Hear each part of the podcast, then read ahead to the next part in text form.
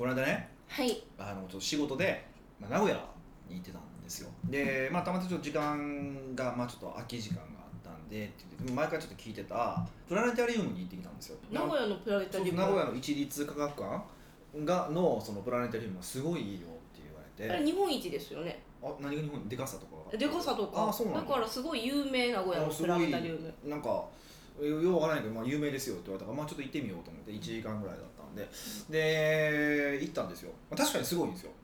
うんうん。普通大きいってこと？そういやね普通プラネタリウムってあのーどう言ったらいいんかな。まあ要は普通のコンサートみたいにこう一方向にこう椅子席向いてるじゃないですか。はい。そうじゃなくてもうまあぐ上は大きい、まあ、球状になってるでしょ？あの、はい。当然あのプラネタリウムですから空は球状丸丸になってるじゃないですか。で中心があってその中心がこう放射線状に椅子が。あはってこう真ん中に向かって。い360度全部椅子みたいな感じですか？あそうそうそうぐるぐる回っててその円の真ん中中心に向かって座座るみたいな感じなんですよ。で結構椅子とかもリクライニングが効いてすごいこう上が見やすくなってて、うん。あのすっごいいいいやプラネタリウムだったんですよ。さすがやなとう思って、ん。もうあまりにも良すぎてはい。僕ね1秒たりとも星見てないですよ。何しに行ったんですか？いやもう星見に行ったつもりだったんですよ。でしかもなんか特集がその星の後がなんかその宇宙の果てみたいなうん。感じのネタだったんですけども、まあ、あんまりにも良すぎて 寝ましたよね。み今見たいって思ってる人に謝ってほしい。え？世界各地におるのに名古屋のプラネタリウムいいってよく聞くから。えすごいいいよ。だからあの椅子。え逆にふかふか。えそれダメなんですかね？ふかふかにしすぎたら寝ちゃうみたいな。ふかふかでもうねもうほんますぐ落ちたんですよね。であれね、まあ、椅子もいいんですけどやっぱり何がいいってはい。あのね星の解説する学芸員。え学芸員？あれが多分学芸員でしょ？あの星の説明する人。西の空をご覧ください。西の空にはとか。なんかこうなんかこう。ええ声なんですね。そうそうそうそう。一番星が木星です。木星の月の真下にありますね。みたいなね。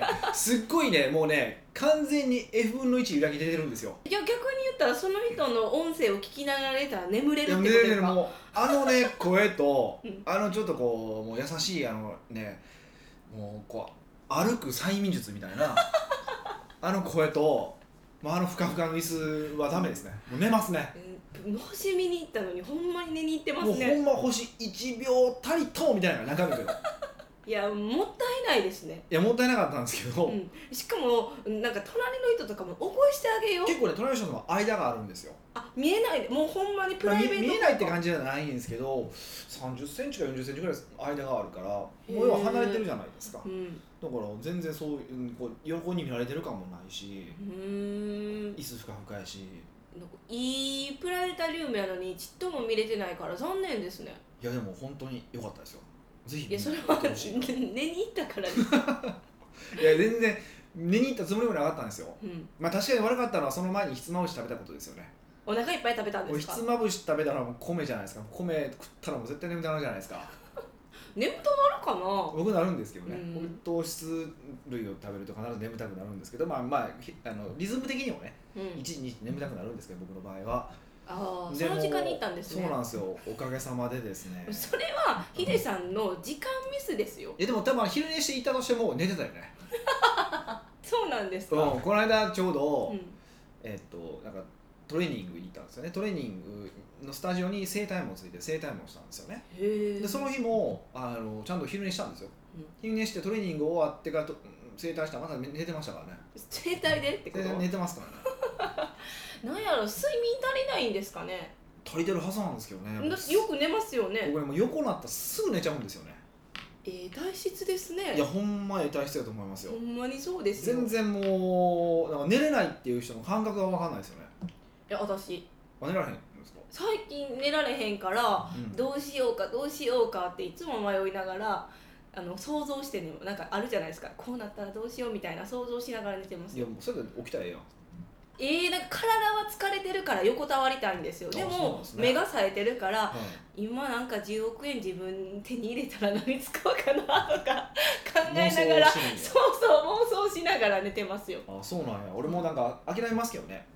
えあそれ毎日やったら諦めれないでしょ？あそうか。俺時差ボケでい一瞬だけやったからか。これは時差ボケで当然夜寝れない時期が時期がちょっとだけあったんですけど、うん。全然その時ももう諦めて何してたんですか？諦めて。アマゾンプライム見てましたよ。えまた動画、あ今度あれ見てたんですよ。あの今田耕司さんと東野耕司さんのねうん「カリギュラ」っていう番組があって。カリギュラ？あのそう地上波ではなんか泣かせないみたいな。泣かせない、こう地上波ではまあ面白くないだろうってボツにされたりとか放送コードに引っかかるからダメだみたいな。あのそうダメだった企画をこっちでやる。アマゾンだからやれるみたいな感じでアマゾンやってるんですよ。で一個が面白いのがうん。あの鹿をね。鹿。鹿。動物です、ね、動物の鹿あるじゃないですか。鹿狩りに行って鹿を、まあ、鉄砲で撃って、まあ、撃つのはまあもちろん他の人ですけど、はい。鉄砲で撃ってそれをさばいて食べるっていう。えもうそん無そこの理 一部始終始終っていうのがあって。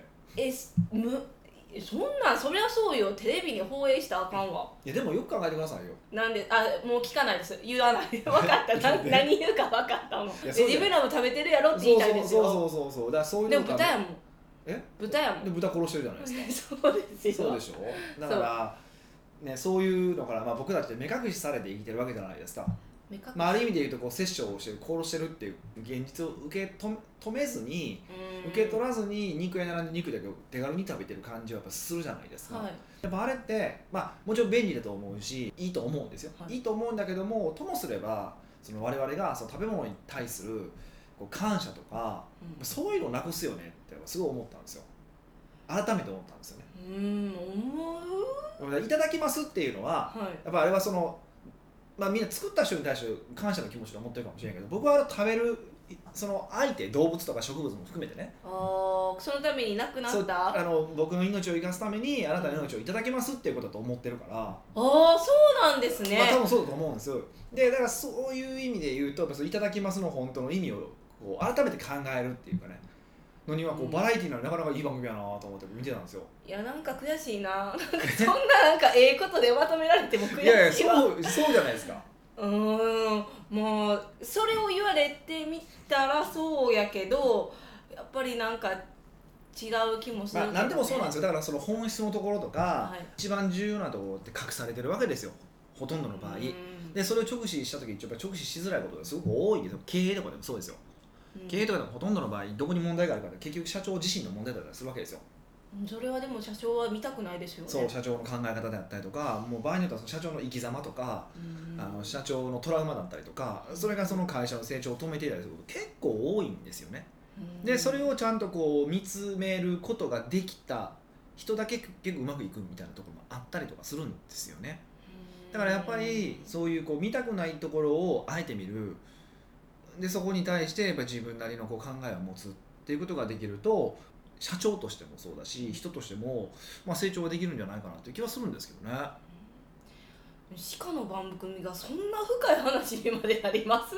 いやまあまあもちろんそんなんだけじゃないですよ。めっちゃくだらないやつもあるんですよ。あくだらないやつもあるんですか、あのー例えばどうなんですか、はあのこれ多分もう本番は確かにできへん放送できへんなと思ったのがい、芸人のお母さんでまあ大体ねやっぱ6070ぐらいじゃないですか年齢的に言うと、に、えっと、オレオレ詐欺を仕掛けるんですよ。それはちょっとかわいそうでやわ。俺そのオレオレ詐欺に引っかかるかどうかっていう選手権を。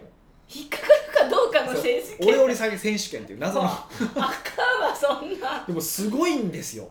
何が確かにいや、うん。あのだからそのもちろんさオレオレ詐欺する側も劇団の人。でその指導を受けて劇団の人でこうこう追い詰めていくわけですよ。向こう初め信じてなくてもプロやから？そう。そのねやっぱこう様がやっぱすごいなと思って。これマーケティングにも通じるし。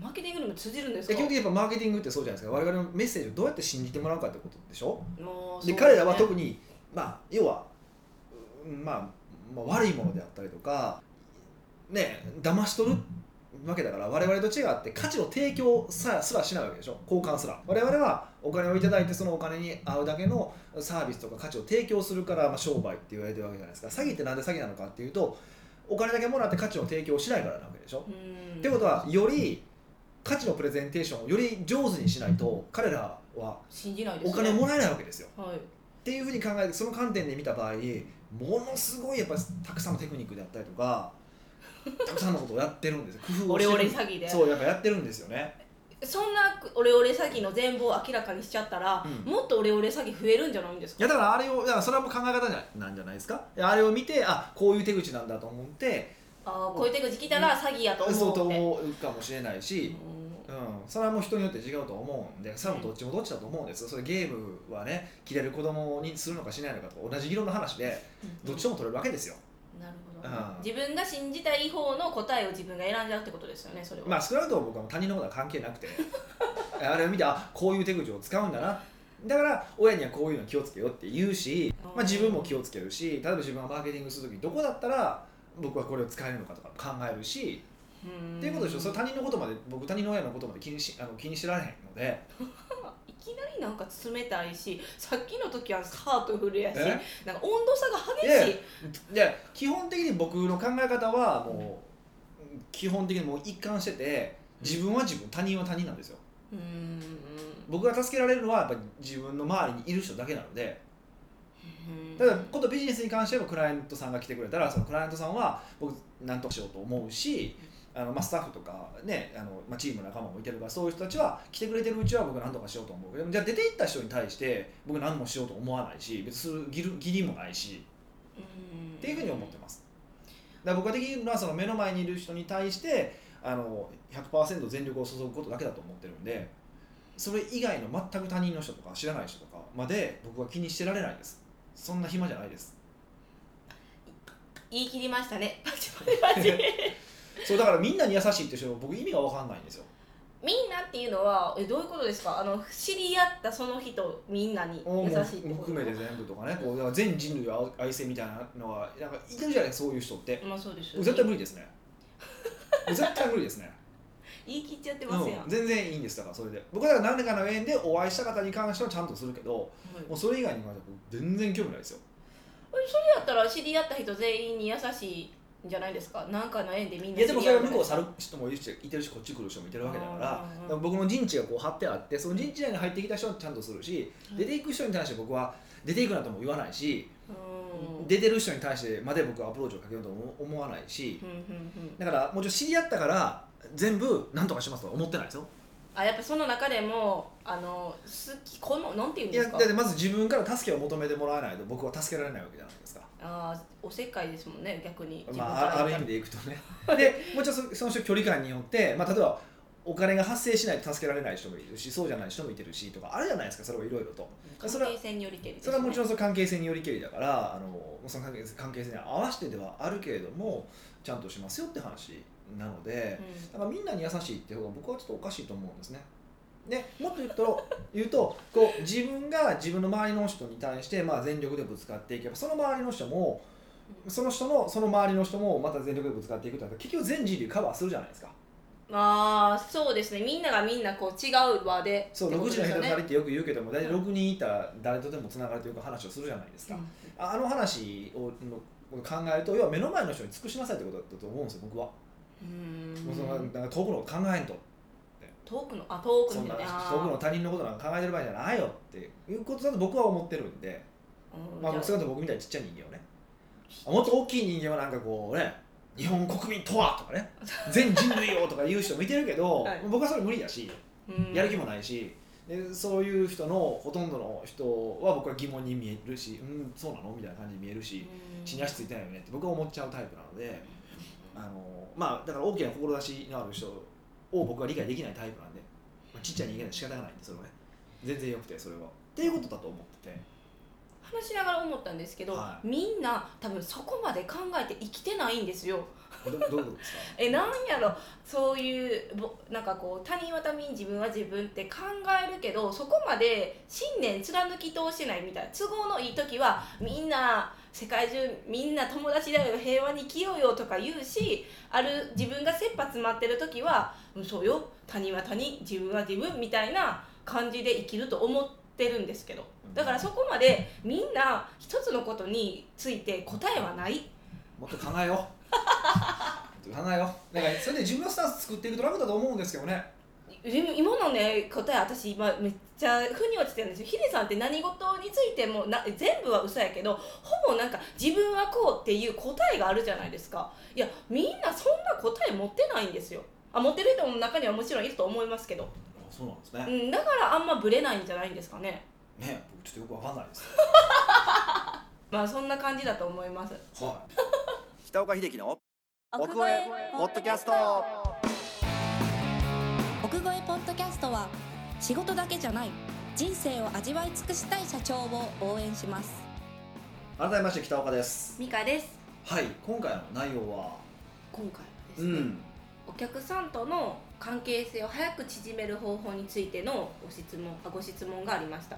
ニックネームドラゴンさんです。なるほ非対面かっこメール電話郵送でお客さんと関係性を早く縮める方法を教えてください。私は長い間対面営業をしてきましたが今は働き方改革など世の中の流れで営業の効率や質の向上が求められています新規企業に対して非対面のコンタクトを月1回の電話やメールで実践継続していますがなかなか成果がありません。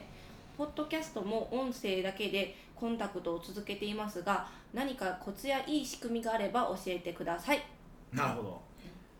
あのー、まあね。難しいなって思いましたこれは。まあこれ2つ答えがあるなって思ったんですよ、でまず1つ目の話でいくとはい。まあ最近そのは働き方改革とかで営業の効率や質の向上が求められていますっていうふうなことをまああのおっしゃってるじゃないですか。まあこれが僕事実なのかどうかって正直ちょっと分かんない部分があるんですね。もちろん業界とかによっても違うしやっぱりまだいまだにこう残業が業態化その状態化してるような業界もあるのでどうとも言えないんですけどそれは例えば自分のところの競合が本当に今そういう状況になっているこう効率を良くしていって、えー要は対面を減らしていったりだとかあーをしていってるみたいなことであれば僕は逆意見って言います。ものすごい効率が悪くていいからあえて言います。うん。まずそもそもね。うん。対対面するってことですか？そうそう。だからみんながやってるやってる方向って逆の方に行った方が実は良かったりすることが多いんですよ。で特に、まあ、セールスとか、まあ、あとお客さんとの関係性っていうことを考えた場合あんまりこう効率ばっかりをこう考えていくとコミュニケーションって取れなくなってくるんですよ、まあ、当然ですけど当然効率だけ考えたら別に LINE の方が良かったりするわけだし、ね、あのメルマガとかだけの方が良かったりするわけじゃないですか。でもやっぱりこう一緒の場で会う一緒の場で飯を食べるとかっていう形にえーするそのアナログなコミュニケーションこそが実はお客さんとの関係性を一番こう気づくことができるし信頼感を感じてもらうことができるっていうのが、まあ、正直なとこなんですね。だからまず非対面でっていうふうにまず前提条件をかけるんじゃなくて例えば、えっと、その対面でも効率よく会う方法がないのかとかね。そっちから考えてみた方がいいんですよ。例えばあのまお客さんを集めてセミナーをするのもそうだし、まあ、勉強会みたいなことをするのもそうじゃないですか。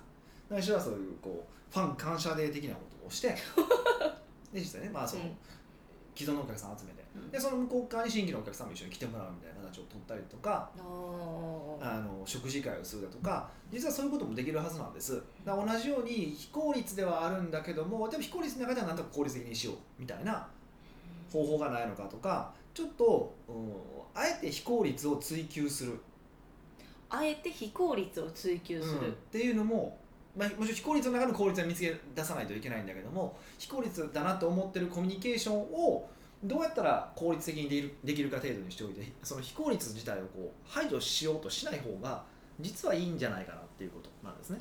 あーじゃ今までなんか1対1で営業で会ってたんとかをさっき言ってたみたいにうん。セミナーにしたりとか1対多でお客さんがいっぱいくれて自分の時間はその1回限りでいいっていう工夫をするってこととかもですか？そういうこともそうですよね。うん。やっぱりやっぱりそう一回会うのと会わないのと全然違うから。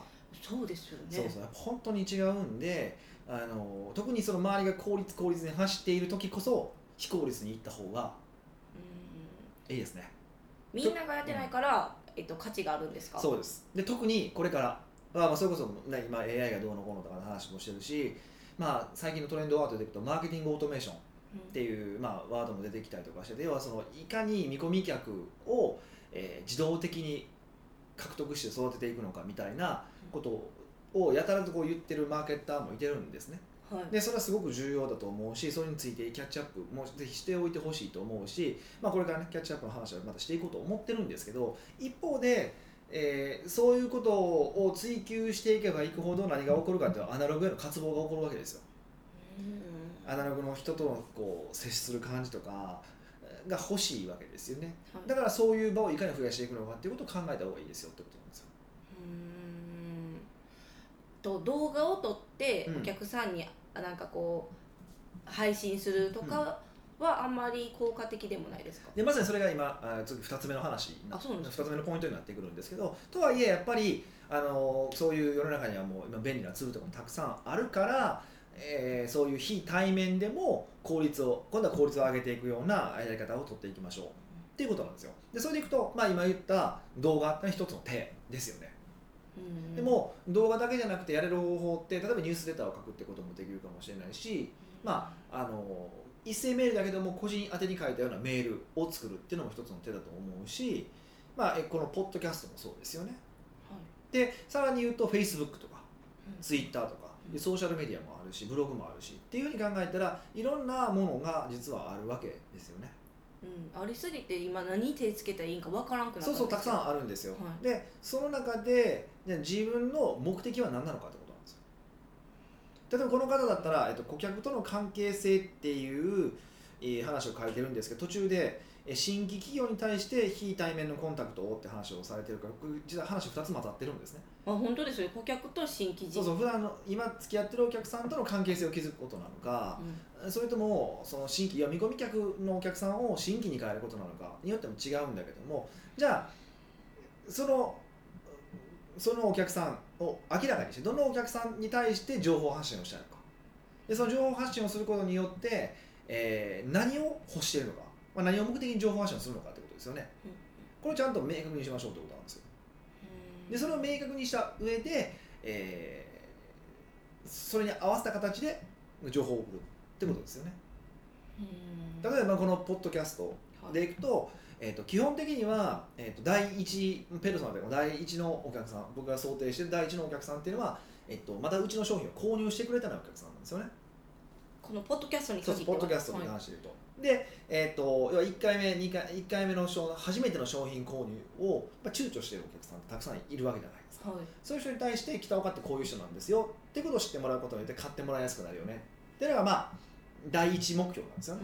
うん。でまあ、一応もう一個あってもう一つは、えっとまあ、既存の一度お会いしたことあるお客さん、はい。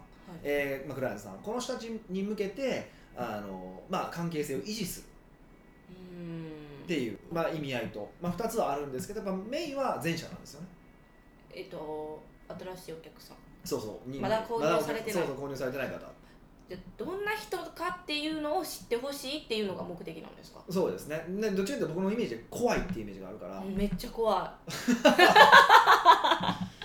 めっちゃ怖いですよね。そうそう。で知れば優しいってみんなって言言うんですよねだからそういうところをじゃあどうやって伝えていくのかっていうと、まあ、ポッドキャストっていう方法が一番いいんじゃないかなっていうのもあってあとまあ僕のこういろんな考え方ってあるあると思う。仕事に対するビジネスに対する考え方ってあると思うからそういうのを知ってもらうのはこういうふうなこうライトタッチの方がやっぱ硬いメルマガよりもね理解してもらいやすいんじゃないかなっていうのもあるんでポッドキャストっていう形を取ってるわけですよ。うんでまあそれ以外にもいろんな媒体を使っていろんなことを伝えてるわけだけども基本的にちゃんとそこを決めて伝えるってことです。うんで、まあ、何が言いたいのかっていうとでちゃんと目的を決めた上で、えー複数の媒体でフォローするってことです。複数の媒体。だからあのポッドキャストだけでフォローするのも間違いだし動画だけでフォローするのも間違いだしニュースレターだけでフォローするのも間違いでそういうのを組み合わせるってことなんですよ。なんでかっていうとお客さんが響く媒体って違うから、うんお客さんのことに違うからですよね。そう。やっぱ映像で響く人映像をじっと見れる人と僕らは見れないんですよね映像とか。うん。で音声だったらまあなんとかあの歩いてる時とかに聞けるんで大丈夫だったりとか、まあ、文字が僕一番楽なんですけど、とかっていろんなそのコミュニケーションの得意不得意もあるからいろんな形で自分の考え方を伝えていく。っていうことなんです。文字と動画と音声が入っとったらそのツールでこの3つは使った方がいいですか、まあ基本は使った方がいいですよね。もちろん動画を見れないタイプのお客さんもいてるから、あのそうだったらまあやらない方がいいと思いますけど、基本的にそうやってこういろんな媒体を分け分ける。っていうのはあのすごく重要なコツじゃないかなって思います。はい。ドラゴンさんがねうん、うん非対面のコンタクトを月1回や自分の中で実践されてるって書いてるんですけど、なんかなかなか成果がありませんってあるんですがうん。どうやったら成果上がるんですかね？これはね、えっと、考え方としてはコミュニケーションをちゃんと設計してるかってことなんですよ。コミュニケーションの設計ですか？つまり何かっていうと新規のお客さんが買ってくれないってことでしょ？見込み客の人が新規客になってくれないってことじゃないですか。はい。じゃあどうするのかというとその見込み顧客っていう状態があってその状態から新規のお客さんに変えるためにはまず何を伝えないといけないのか？自社の素晴らしい点。とかね。あの強みとか、なしは競合の弱みとか。伝えなければならないこととかあるわけじゃないですか、い。それは何なのかってことをまず想定するべきなんですよその上で、えっとそれをどの順番で伝えるとお客さんにこうちゃんとこう聞いてもらえるのか。っていうことも考えてその順番に、えー伝えるべきことを伝えていくってことを要はシナリオを組まないといけないで単純に多分まあこれちょっとこの文章だけだから何とも言えないんですけど単純にコミュニケーションを取ってるだけで売れていくってことは絶対なくてちゃんとコミュニケーションを事前に設計しておいてその設計図通りコミュニケーションを取っていくお客さんと。うん。非対面やからこそあの限られてるじゃないですか。そうそうそう。一回電話とか。だから電話やることに満足するんじゃなくてなんでその電話をするのかっていう目的に沿って自分が電話しろってこと？そうそうその全こう、うん。えーと見込み客になってから購入してもらうまでのシナリオの中で電話ってのはどんな位置づけであって電話で何を伝えるべきなのか電話で何を理解してもらうべきなのかっていうことをちゃんと設計しておいてその通りにや行動することなんですよ。うん。でその通りに行動するような仕組みを作ることなんですよね。うんでそれで成果が出ないっていうことであれば今度はじゃあ順番が悪いのかもしれないとか伝える内容が足りないのかもしれない多すぎるのかもしれないで仮説を立てて一個ずつそのシナリオをちょっとずついじっていく。反応が出るまで。っうんていうのが、まあ、マーケティングですよね。なんか大変ですね。いないいろんなことしなあかんしそのちゃんと明確に理目的を持ってしなきゃいけないじゃないですか、はみんなすごいですね。なんかそんなん考えなあかんのかってちょっと思ってしまいました。多くの人はこはい。う野生の感とかできてしまうんですよ、あのセンスがある人みたいな感じですね。とか社長さんって結構どっちかという。とセールスとかできるタイプが多いのであの社長さん自身はできたりとかするんですよね勝手にできちゃってるんですよああそれはちょっと意味を持たずにやってるけどあそう。そう。そう。そう。か反応を見たりとかして勝手に野生の感でやってしまってるわけですよでできちゃう。わけですよでも今度それが他の人にやってもらう。とかう。んシステムとしてやってもらう。ってなった時に途端にできなくなるんですよう。んそれなんでかっていうと今までか野生の感でやったからですよ。なんかいい仕組みがあればいいのにね。なんかみ作ってくれて提供してくれればいいのに。だから言ってるやん。だからそれなそういうなんで順番決めましょうって話。うん。だステップメールとかもそうだし、うんうん。動画とかもそうだけども、うん。じゃあドラゴンさんとかがいらっしゃる会社は、はい。そういうなんていうかマニュアルっていうんですか？仕組みがないんですかね？あるけど分かってないかまあ、おそらくこの文章を見る限りは多分何か工夫してるとちょっと思えなかったんでうん。おそらくあのなんとなくはあるけれどもなんとなくで止まってるんじゃないかなと思います。ちゃんとシナリオを組んでシナリオ通り行動する行動せざるを得なくしているっていうことではないと思うんでまずそこから始めてみるといいかなっていうふうに思います、はい。はい。じゃあ今回ドラゴンさんの質問をまとめてもらったらいいですか？回答。あ俺がまとめるのね。え長く喋りすぎたからちょっと覚えてるけどちょっと忘れた。あなるほどね、まあ、まず一番ベースにあるのは、えっと、非効率でもあの実はそのコミュニケーションの方が良かったりとかすると思うから非効率なコミュニケーションでどうやって効率よく取れるかってことを考えましょう。あえて非効率を捨てないっていうことですよね。でその上で、えっとまあ、こう伝える媒体、えーまあ、効率化していくのであっても伝える媒体っていうのは複数にしましょうということですね。で、えー、とその上で、えーちゃんとあらかじめ伝えるべき内容を、えー伝えるべき順番これをちゃんと決めましょう。まあこの辺じゃないですかね。はい。はいではドラゴンさん早速実践してみてください。はい。奥越えポッドキャストではあなたのビジネスに関する質問をお待ちしております。下の URL よりご質問ください。はい。というわけでまた来週お会いしましょう